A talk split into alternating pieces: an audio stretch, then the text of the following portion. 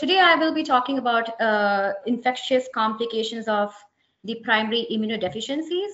And the reason why I chose this topic is because uh, primary immunodeficiencies are mostly diagnosed in the pediatric age group that we do not routinely uh, get exposed to or come across. Some, some of these patients do present later in their adult life.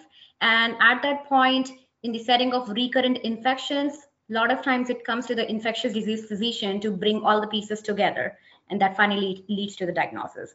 So just wanted to briefly touch on most of the primary immunodeficiency. It's a pretty vast topic, so I tried my best to summarize uh, as much as I could. So uh, let's start. So uh, primary immunodeficiencies include a variety of disorders uh, that render patients more susceptible to infection. And a lot of these patients, if they are not diagnosed on time or if they are left untreated, these infection may even be fatal. Uh, these disorders are considered to be relatively uncommon. Uh, so far in US, about 500,000 cases have been reported, out of which uh, 50,000 were are usually diagnosed on an average each year.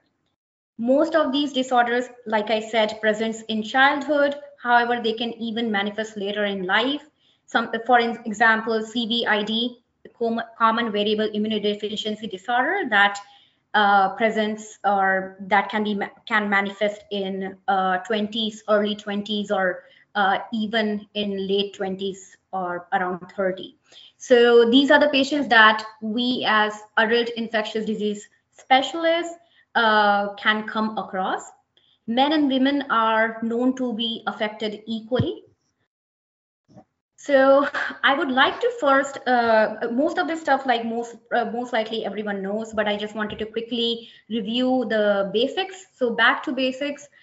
T cell mediated immunity, which is the cellular immunity, as we know, limits the intracellular infections. For patients who uh, have a defect of T cell immunity, they are more prone to viral infections, yeast infection, fungal infection, parasites, and even mycobacterium. B cell mediated immunity, which is the humoral, uh, humoral immunity, if there is a defect uh, with the humoral immunity, antibodies production is compromised, and that can lead to spread of extracellular pathogen and certain bloodstream infection. The one thing that uh, need, uh, needs reminder is uh, we need to make sure we keep in mind the codependence of both the cellular and humoral immunity on each other. So if the B cell or the humoral immunity defect is uh, identified, which is also a type of antigen presenting cell and uh, is known to activate T cells. So uh, clearly, if B cell uh, immunity is compromised, it can also compromise the cellular immunity or the T cell mediated immunity and the vice versa. So when we see defect in either cell type, it is uh, known and we have to keep in mind that it has a potential to affect the other uh, line of immunity as well, whether it is cellular or humoral. And uh, depending on what kind of deficiency it is, the kind of infection varies too. So the major subgroups of primary immunodeficiencies that I would be I will be reviewing today includes the disorder of humoral immunity, which affects the B cell differentiation or antibody production, uh, T cell defects, along with the combined B cell and T cell defects, phagocytic disorders, complement deficiencies, and then there are, there are a couple of deficiencies or disorders that I have included under the miscellaneous uh, subgroup. So uh, first, we are going to review disorders of humoral immunity. So uh, as we know, uh, if there is a defect in the humoral immunity, it uh, is secondary to either there is a, uh, a, defect with the differentiation of the B cell, or there may be a complete antibody production defect. Uh, there are three different disorders that uh, collectively uh, account for about 50% of these B cell or humoral immunity defects, which includes the CVID, which is common variable immunodeficiency, selective IgA deficiency, and Bruton's or X-linked uh, A gamma globulinemia. Usually these patients, they present early in life, often present around six months of age when the maternal antibodies are lost. And the characteristic feature is they present with recurrent bacterial infections, sinus infections, pulmonary in infections, and mostly it is caused by encapsulated organisms. So before I go into the details of each of these uh, uh, defects, I would like to review a case here. This was a case that was published in American Society of Hematology. Uh, so let's uh, go through it.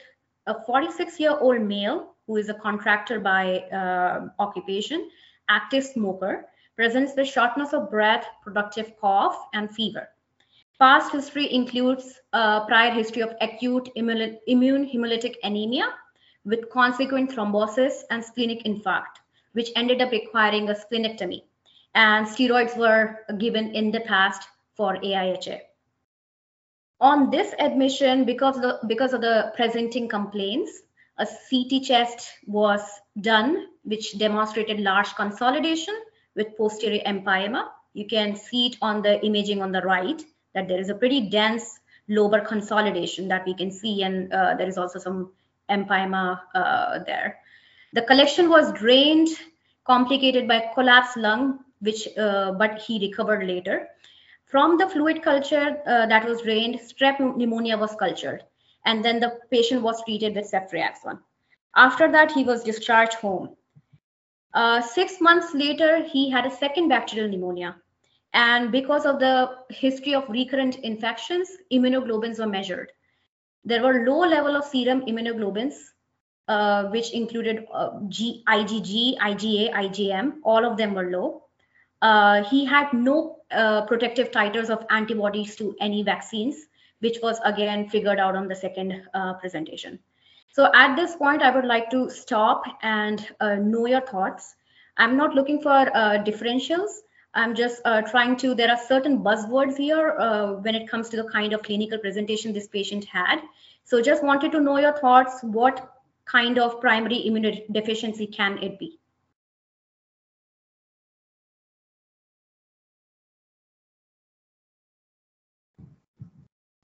Anyone? Um, is it common uh, common variable immunodeficiency? Yes, perfect. Yes, so it is it is common variable immunodeficiency. So we're going to talk about it, and there were certain like buzzwords here that uh, we uh, that can be a clue, and then we can uh, that can help us with the diagnosis.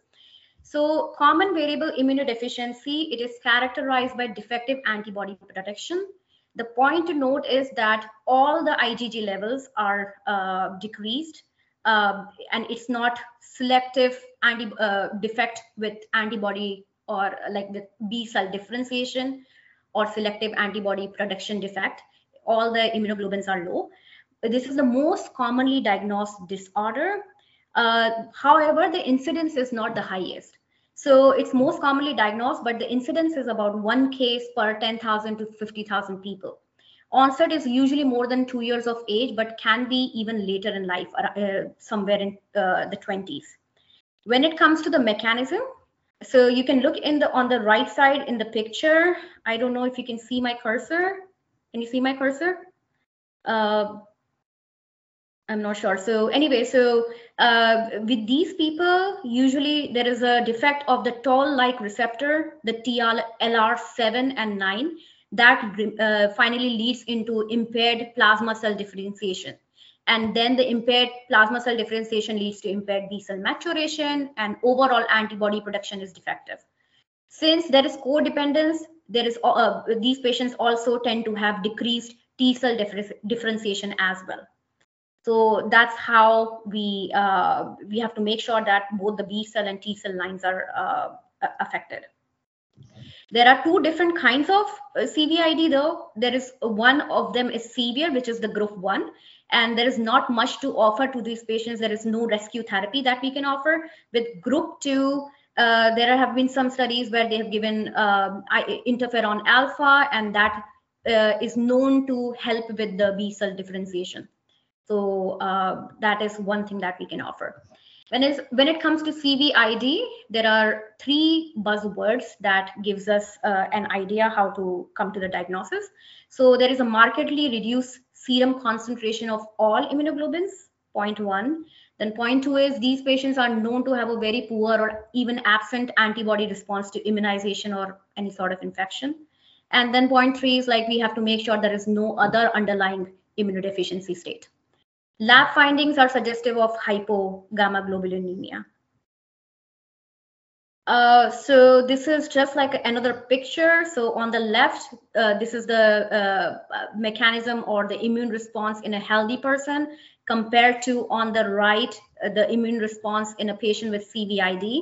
So eh, when there is any microbial organism uh, exposure, since there is IgA defici deficiency, there is reduced control of the commensals, which quickly leads to uh, translocation through the uh, uh, disruptive gut barrier or uh, defective uh, mucous membrane or like defective immunoglobulin uh, response.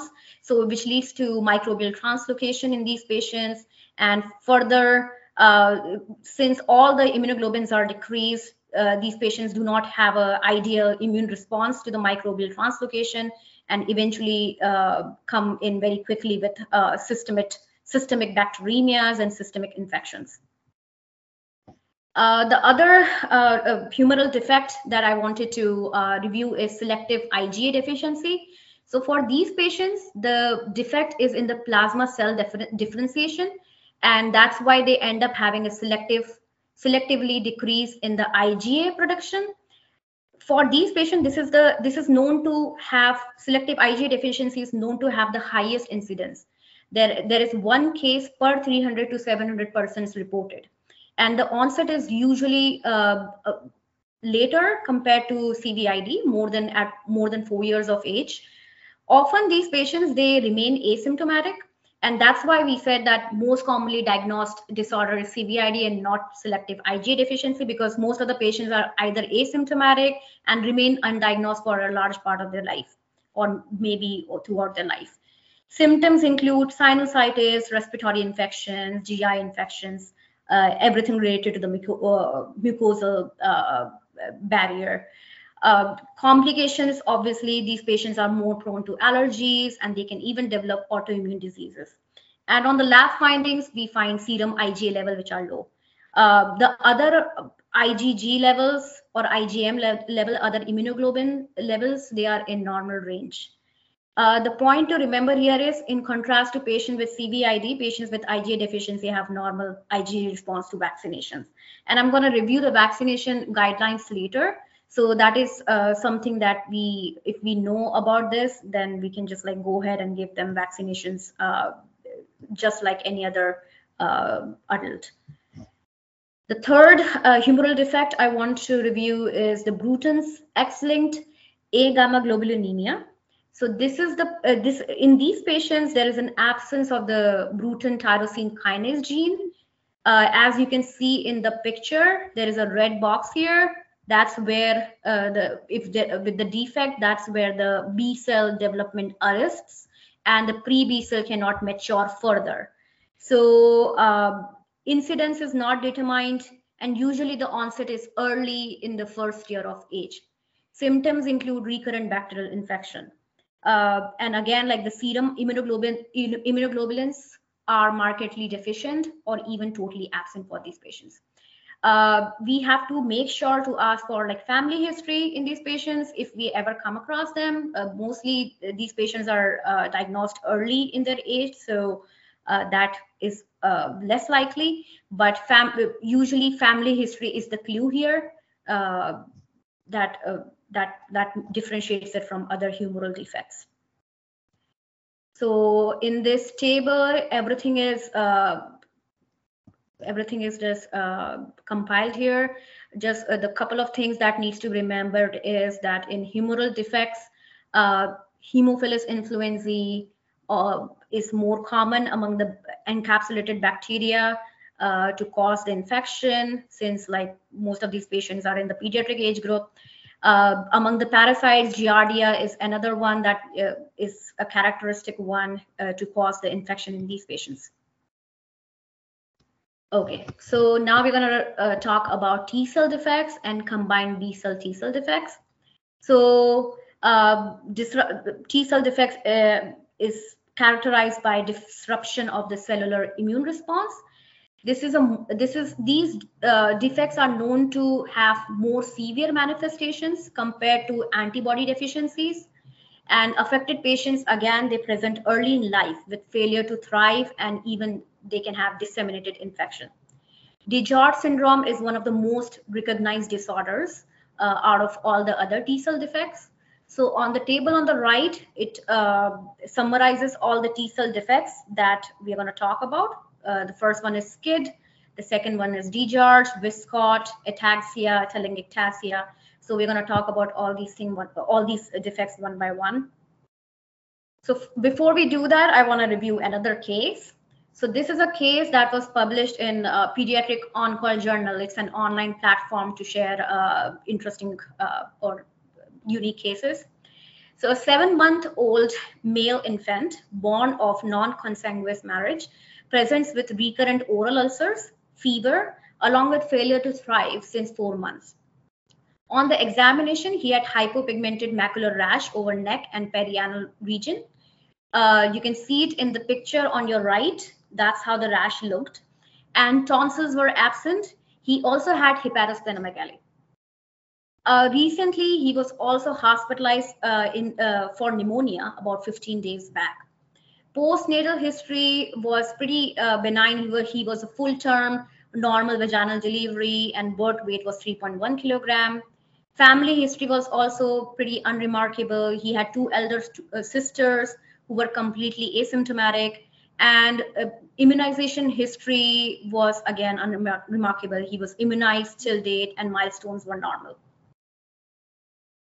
On the CBC, hemoglobin was low, it was 9.2. Leukocyte count was elevated to 15,000 uh, with polymorph predominant. Um, and he also had a, a lymphopenia of 2400. Renal function, liver function was normal. Urine culture had Candida albicans. And on the X-ray chest, uh, there was no thymic shadow. So on the right, I just uh, used a picture here uh, comparing the normal X-ray finding with a patient with no thymic shadow. So at this point, I would just like uh, take a break and uh, I would like to know if anyone has any thoughts on what what can this be or anything anything at all. Like, what do you think?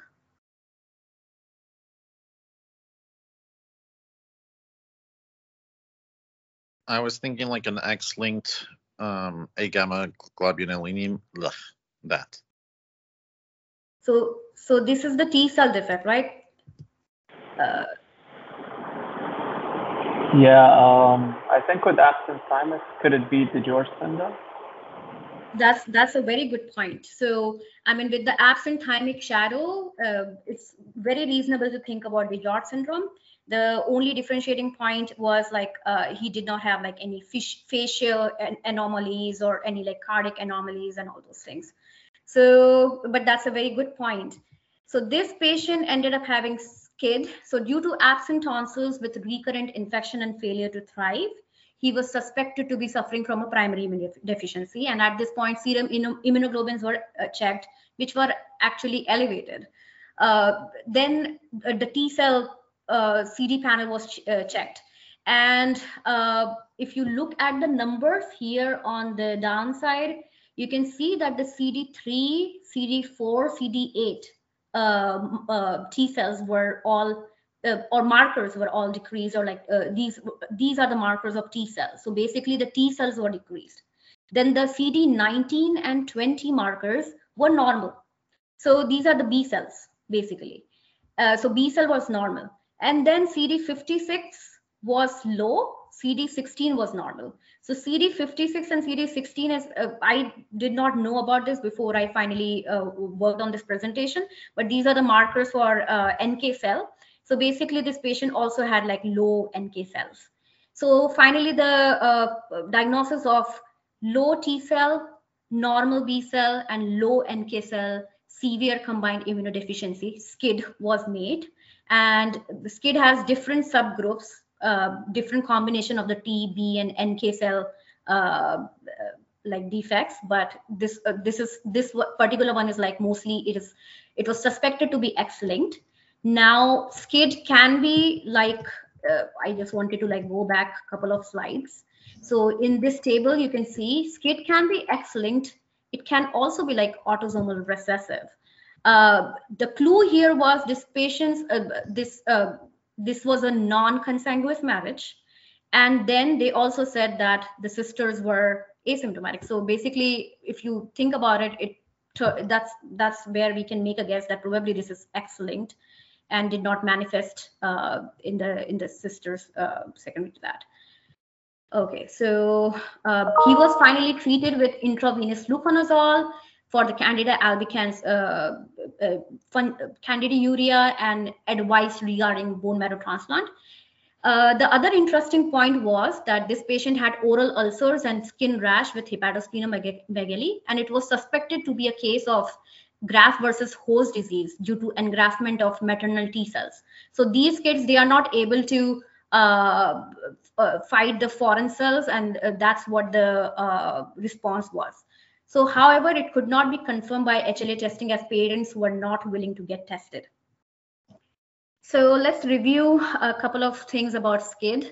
So this is a more severe form of T cell defect. And there are, this is uh, actually it's a combined defect, profound deficiency of T cell, and then B cell function is also compromised. And sometimes even the NK cell can be, uh, function can be uh, defective too. 50% of the cases are X-linked and 50% are autosomal recessive, like we talked. And if you look on the right in this figure, you can see there are like certain mutations. The rag1 rag2 it's on the bottom if you can see there. So rag1 rag2 these are the mutation in the genes and it causes the recombination deficiency and all that stuff.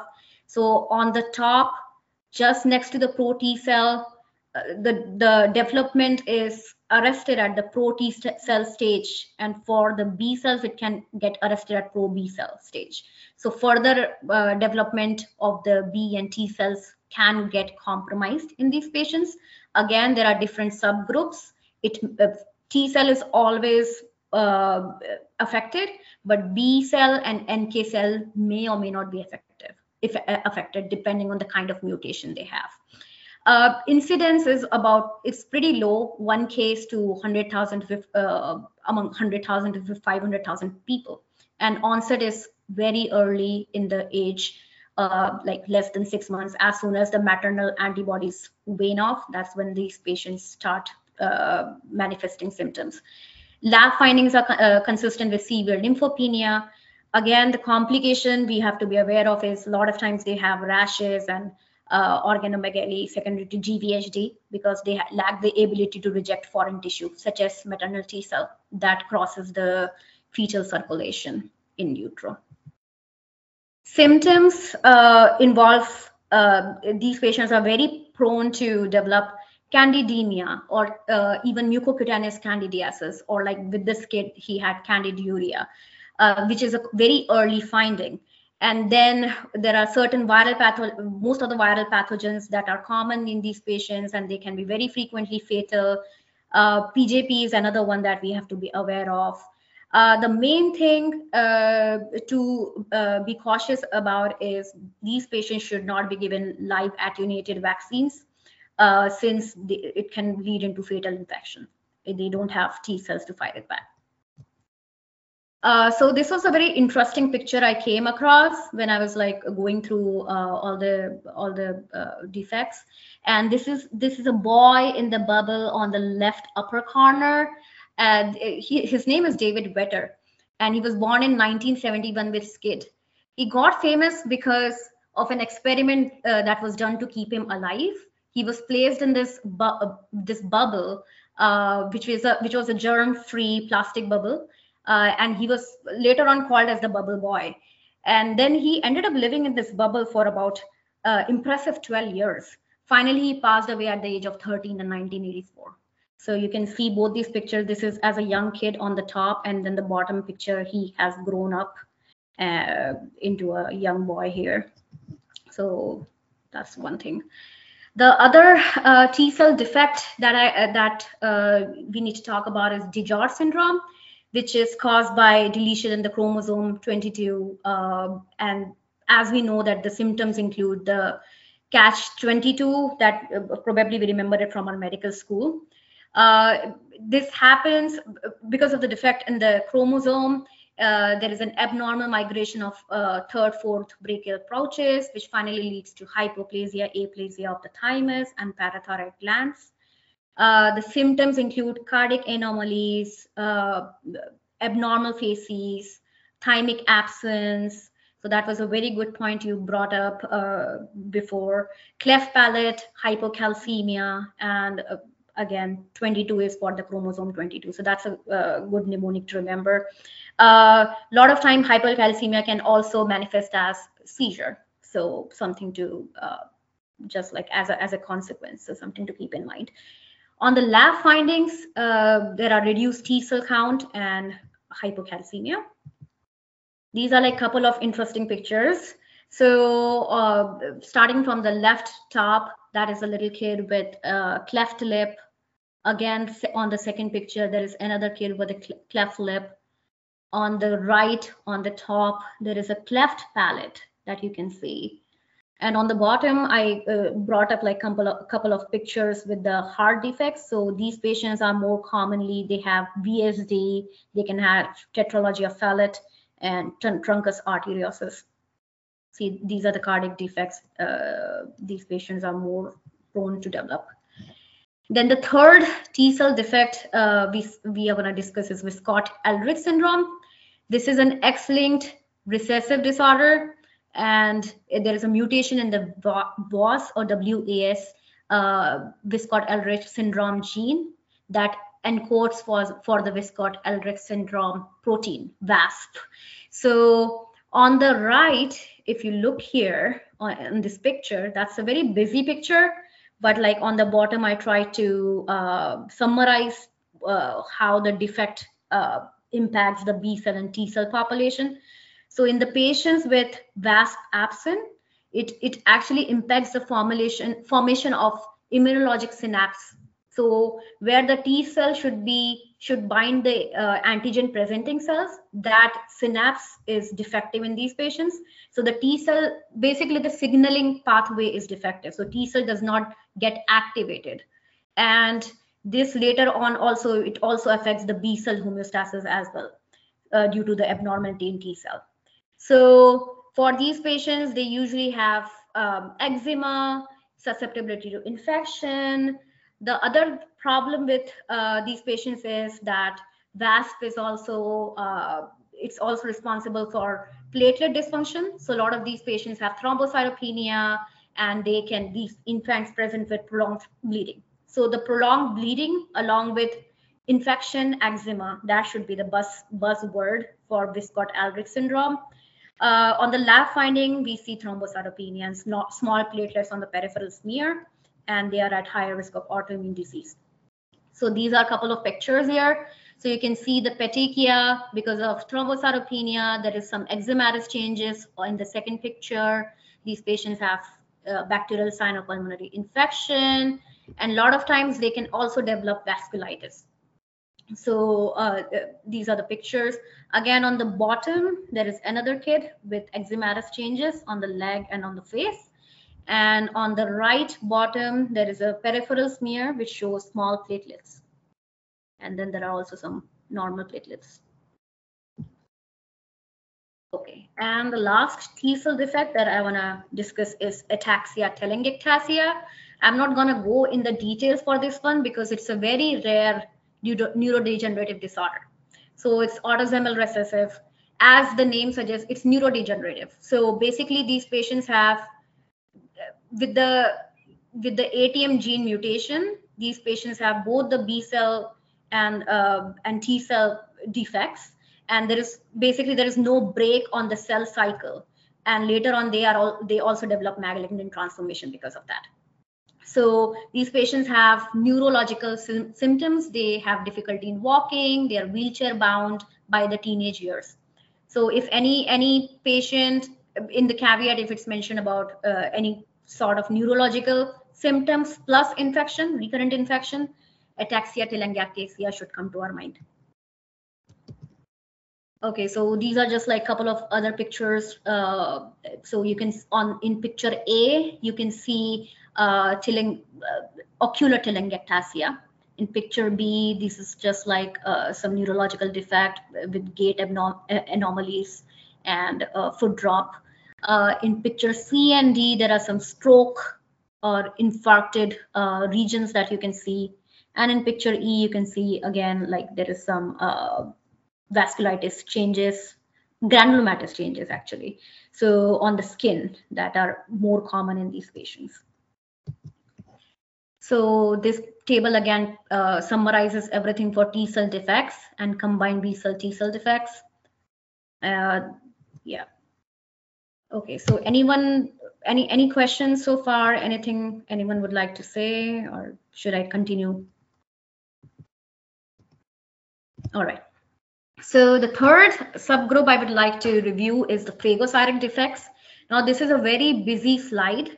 Uh, I'm just going to talk about the intrinsic disorder. There are a lot of extrinsic factors that can lead to phagocytic defects, like diabetes and uh, what like immunoglo- autoimmune disorders and chronic splenomegaly, etc. But when it comes to intrinsic disorders, uh, there are two subtypes. So either these patients can have uh, uh phagocytic defect because of a problem with the respiratory burst or these patients can have a phagocytic defect because of uh, neutrophil cannot move to that place. There is a problem with the chemotaxis. So I'm going to review one disorder out of each. So you can see here there are five disorders uh, under the phagocytic killing defects. Out of those, chronic granulomatous disease is the common one that I'm going to review. And then with the chemotaxis defect, I'm going to review the leukocyte adhesion defect. I've also reviewed hyper-IG later. So before we go in the details, I would like to review a case. So this was a case that was published in uh, Frontiers in Immunology and uh, a full-term neonate with uneventful pregnancy presents at birth with extensive papulopustular lesions on both hands and feet and with, uh, uh with scattered papules with central vesicle on the body. No other abnormalities were seen. Family history was also uh, pretty uh, benign, except that his mother ha- had Crohn's disease that was diagnosed at the age of 20 years. And currently, she is on monoclonal antibody called vedolizumab. So, this is how the lesions looked on the legs, uh, both the legs, and uh, it's also on the trunk. Now, uh, the CBC was checked, which had a leukocytosis of 25,000, and there was also eosinophilia. Uh, both immunoglobins and uh, lymphocyte subsets like uh, T cells were checked; the, those were normal. With tumor, the tumor markers were also checked: alpha fetoprotein, beta HCG negative. Chromosomal analysis was done, which was uh, which was normal, and the blood levels of vedolizumab was checked six weeks after the birth, which was below the detection level. Cultures from the blood and from the skin lesions were negative. So at this point, empiric antibiotic therapy was initiated. However, uh, there were no significant effect on the leukocyte count all or the elevated CRP that this patient had on initial labs, and there were no changes with the uh, the skin lesions either. A CT of the whole body was done, we showed some multiple uh, jagged edge cyst and axillary lymph nodes. You can see it in the picture. There are red arrows on the right top picture. And then this was further uh, followed by MRI of the whole body. We showed bulky soft tissue masses surrounding the abdominal aorta and its branching, along with the axillary lymph nodes that we saw in the on the first uh, imaging. So at this point, I would like to stop and see uh, if anyone has any thoughts here and I can go back to the picture if you would like.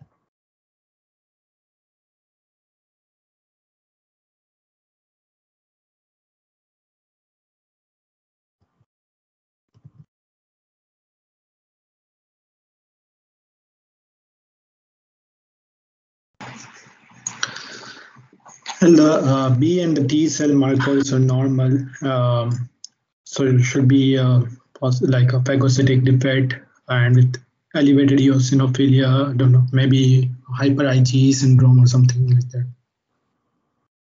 Yeah, that's that's a very good point. Okay, so So what the next step that they did was they actually ended up uh, uh, doing a biopsy of the skin and lymph node. So the uh, so here you said like hyper IgE syndrome. So they when they checked the immunoglobulins, actually everything was in normal uh, in the normal range. So, uh, but that's a very good point, especially with the eosinophilia. Uh, so when they did the biopsy on the biopsy of the skin and lymph node, they found some granulomatous inflammation with eosinophilic infiltrates. And these granulomas were non-caseating. The, there were no atypical mycobacterium to uh, just to let you know. Um, and the other impress, uh, the important point was they also checked for a CD1 and Langerhans expression, and that was absent. So that was another characteristic point here. These are the pictures of the uh, biopsy of the skin and lymph node. And on the right picture, where you see the arrows, that arrows are actually pointing at uh, giant cells, like uh, multinucleated giant cells here. So additional immunological investigation was done. Basically, we had ruled out the B cell uh, deficiencies because of this patient's immunoglobulin levels were uh, normal, and T cell defect was also ruled out. Phagocytic defects were uh, such they were in the differential. So further testing revealed an abnormal function of any NADPH oxidase, which is the main defect with chronic granulomatous disease. So uh, eventually this patient ended up having a, a mutation uh, known to have a mutation of CYBB gene, which conferred the diagnosis of X-linked chronic granulomatous disease. Further course was uh, the mutation was not found in the half brother. He was tested. Genetic testing of the mother was being planned. Uh, several weeks later, this boy developed pulmonary granuloma due to probable invasive aspergillosis because aspergillus is infection are quite common with chronic granulomatous disease. And eventually he ended up having an allogenic hematopoietic stem cell transplant uh, at the age of four months without any major complication post-transplant because of the transplant. So uh, I'm going to just review the chronic granulomatous disease here. So this is a disorder of or defect of respiratory burst. This is the most frequently diagnosed phagocytic disorder. Uh, and males are uh, more affected than females. It's an X-linked, or it can be an autosomal recessive form too. Uh, there is deficiency of NADPH oxi uh, oxidase in the phagocytes. Uh, so on the right, you can see in the picture. So when there is a defect in the NADPH oxidase, this particular uh, component is useful uh, or is required to develop or, or, or, form reactive oxygen species, which is the main component of the respiratory burst. In the absence of NADPH oxidase, this ROS or react, reactive oxygen species is not formed. And then it disrupts the whole phagocytic uh, response of the body to any kind of uh, pathogen. So with the defect in NADPH oxidase, uh, any, the elimination of extracellular pathogens is compromised in these patients. They are more susceptible to infection with catalase positive organisms, such as staphylococci, and uh, that requires phagocytic activity for clearance. And the main thing to remember is these patients are extremely uh, predisposed to aspergillus infection, and mostly it's the most common cause of death in these patients. Lab findings include CD4 T cell lymph lymphocytopenia. And when it comes to the B cell or the uh, immunoglobulin levels, it's actually elevated in these patients. Definite diagnosis is made by the neutrophil function assay.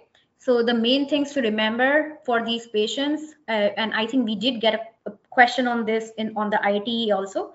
Uh, so uh, nitro-blue tetrazolium reduction test or the dry hydrorhodamine DHR or NBT uh, test are the uh, uh, are the ideal tests to make the diagnosis. These are the tests that check for neutrophil function. So this was like a very uh, a good case of a patient who had chronic granulomatous disease, and this is a little kid, and it's a case of disseminated mycobacterial infection. So from A to D in the pictures, there are like uh, scabbed lesions on uh, different body parts, and it had like this yellowish discharge. Uh, the the other thing was to note was that there was also a scalp lesion for this patient, particularly at the site of BCG uh, administration, and that's they were suspecting in the case report that that's how the uh, this patient ended up developing mycobacterial infection uh, because it was I think they were the diagnosis of CG was not made prior to that. Uh, and then in the pictures on the bottom in E, there is a large uh, peribronchial thickening and consolidation there. On the F side, there are some lymph nodes which are enlarged with necrotic areas. In G and H, there is osteomyelitis of the left humerus and left ankle that we can see, all because of mycobacterial infection. The other defect that I want to review is the defect of motility. So leukocyte adhesion deficiencies, they are characterized by defect, defect of motility of the neutrophils. So in on the right, if you look at the picture here, uh, there are leukocyte adhesion defect one, two, and three, which are depicted here. With one, the problem is with adhesion. And with two, rolling is the main problem. With three, activation is the uh, main defect. So with one, adhesion is the main problem. However, the when any infection is encountered, in response to it, the uh, body uh, produces more neutrophils. So these patients actually have very high levels of circulating neutrophil. However, because it cannot adhere, it's not able to, uh, these patients are not able to mount an, uh, a good response to the infection. Uh, so that's the one of the hallmark features, circulating high levels of neutrophils. The other hallmark is these patients are because of inability to uh, to uh, for the neutrophils to reach the site where the neutrophil uh, response is needed. These patients have delayed separation of the umbilical cord. They have rec recurrent bacterial infection and even poor wound healing. With uh, leukocyte, leukocyte adhesion defect type 2, uh, all these things happen in addition to they also might have abnormal facies and severe cognitive impairment. And with leukocyte adhesion type 3, this is the most severe form out of all. These patients are also in uh, more prone to bleeding disorders. So the diagnostic key here is the neutrophilia, that is elevated counts of neutrophil. Uh, the, the diagnosis is made by flow cytometry. So the, there are CD18 and CD11 uh, markers on the neutrophil, which are integrin markers. And uh, on flow cytometry, we document absence of these functional markers. CD18 can still be uh, expressed on some of the neutrophils. So CD11 uh, marker absence is most important to uh, make this diagnosis. So uh, I'm just like summarizing everything here when it comes to the phagocytic disorders for these patients. Staph aureus, pseudomonas, and all these things are more common. Then there is a case four. So a 20-year-old the military trainee presents with fever, nausea, vomiting, headache, which started 30 hours before admission. Uh, and this patient entered at military training center five weeks prior to the visit. Past history includes viral meningitis at the age of six years. Vitals were pretty stable except a, a temp of 38.5. On the right, you can see there are some petechial rashes uh, on the uh, and hands. And patient was uh, also, uh, patient was normal uh, when it comes to uh, consciousness and orientation. There was positive neck stiffness, Kernig and Brudzinski sign that was noted. Uh, CBC had leukocytosis of 27,000. Hemoglobin was okay. Platelet was also fine. Blood chemistry was normal. A CSF study was clearly done because of the presentation, which uh, opening pressure was slightly raised to 29. Uh, cell count was pre-elevated. It was 3,850. Glucose was kind of uh, on the normal or maybe like lower side. Uh, and protein level was elevated to 106. So uh, there was also a meningococcal antigen testing that was done on the CSF, which was negative. Gram stain of, uh, of the CSF did not show any bacteria. So at this point, the, the main reason why I wanted to discuss this case was uh, depending the first thing that came to our probably everyone's mind was Neisseria meningitis infection, and that's what happened with this patient too. So the team who was taking care of this patient, they actually started her on ceftriaxone, vancomycin initially due to suspected meningitis and meningococcal sepsis. Uh, on day two, uh, uh, via Vitek, uh, the blood culture uh, showed gram-negative diplococci, and which eventually speciated to Neisseria meningitis by day four. So the one thing that I wanted to bring up was that sometimes like the CSF uh, meningococcal antigen can be negative because it's it, I think it checks for certain sero sero groups only.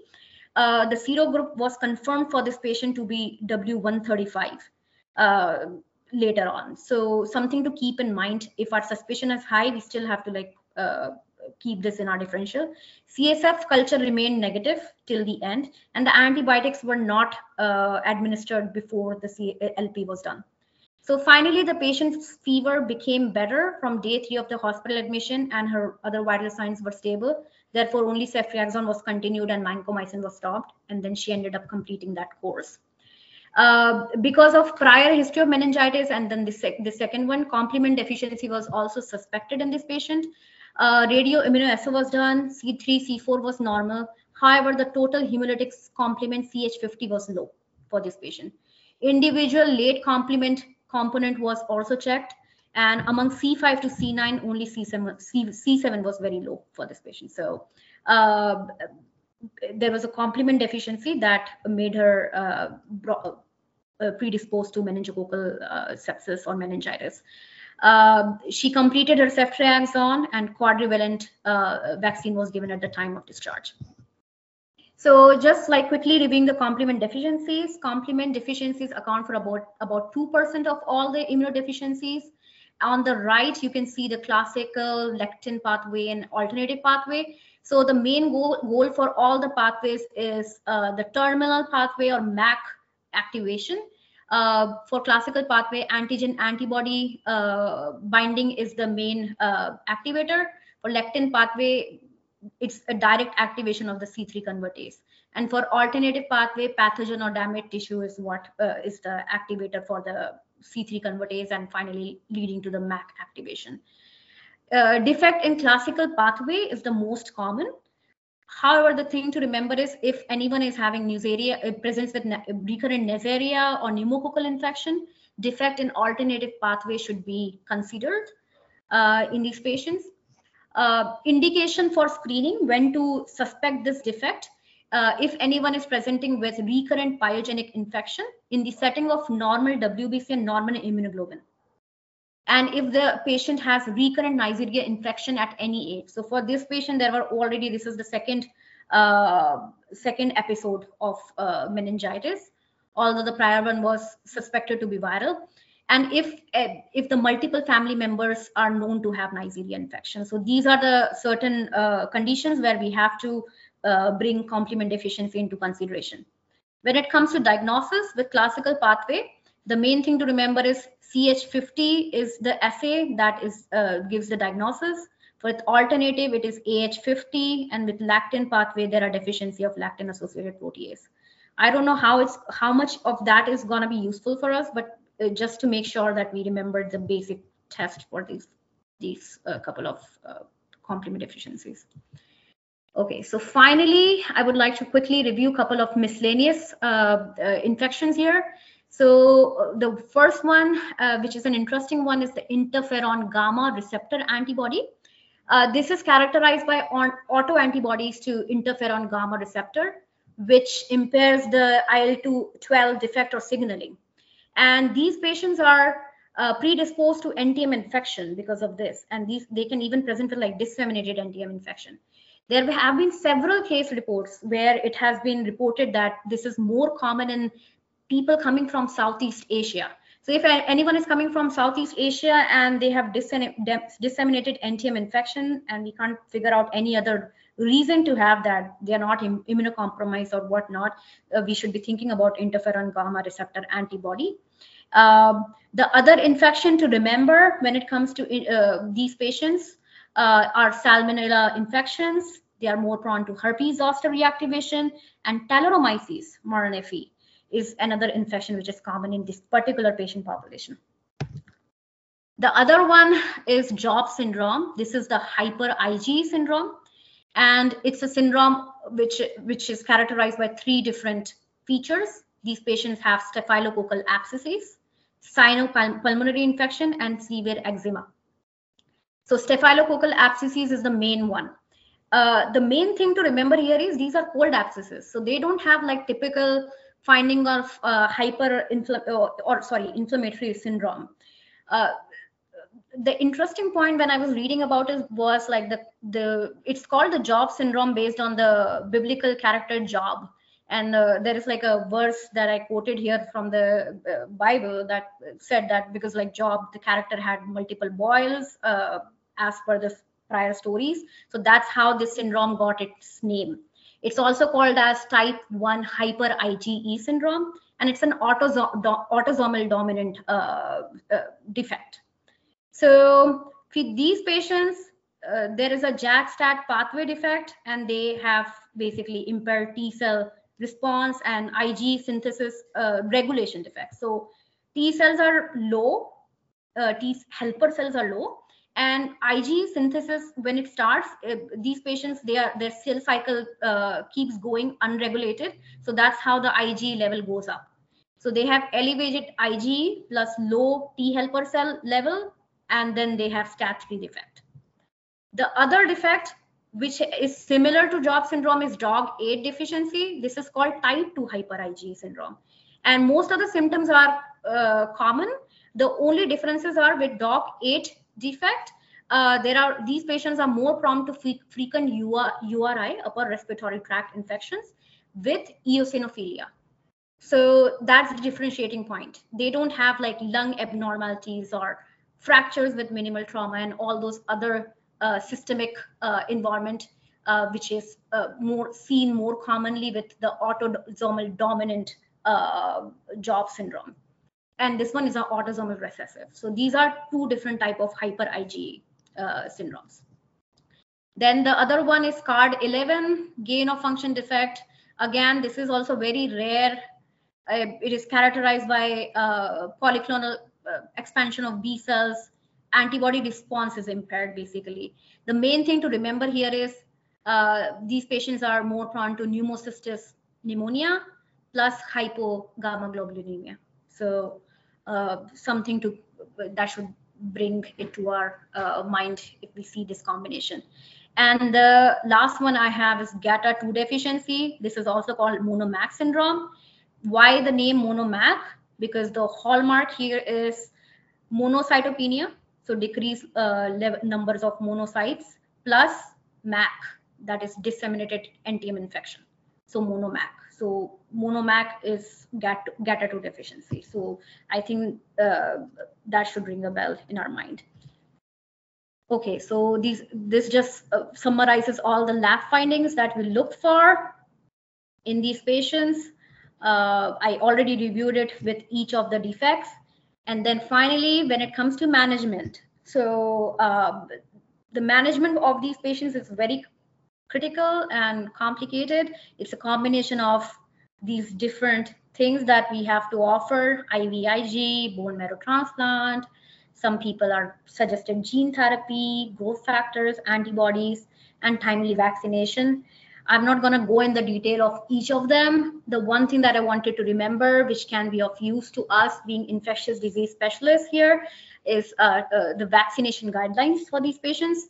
So quickly going through the vaccination guidelines. Uh, so this is these this is the table that summarizes the CDC recommendation uh, for uh, for vaccination in patients with primary immunodeficiency disorders.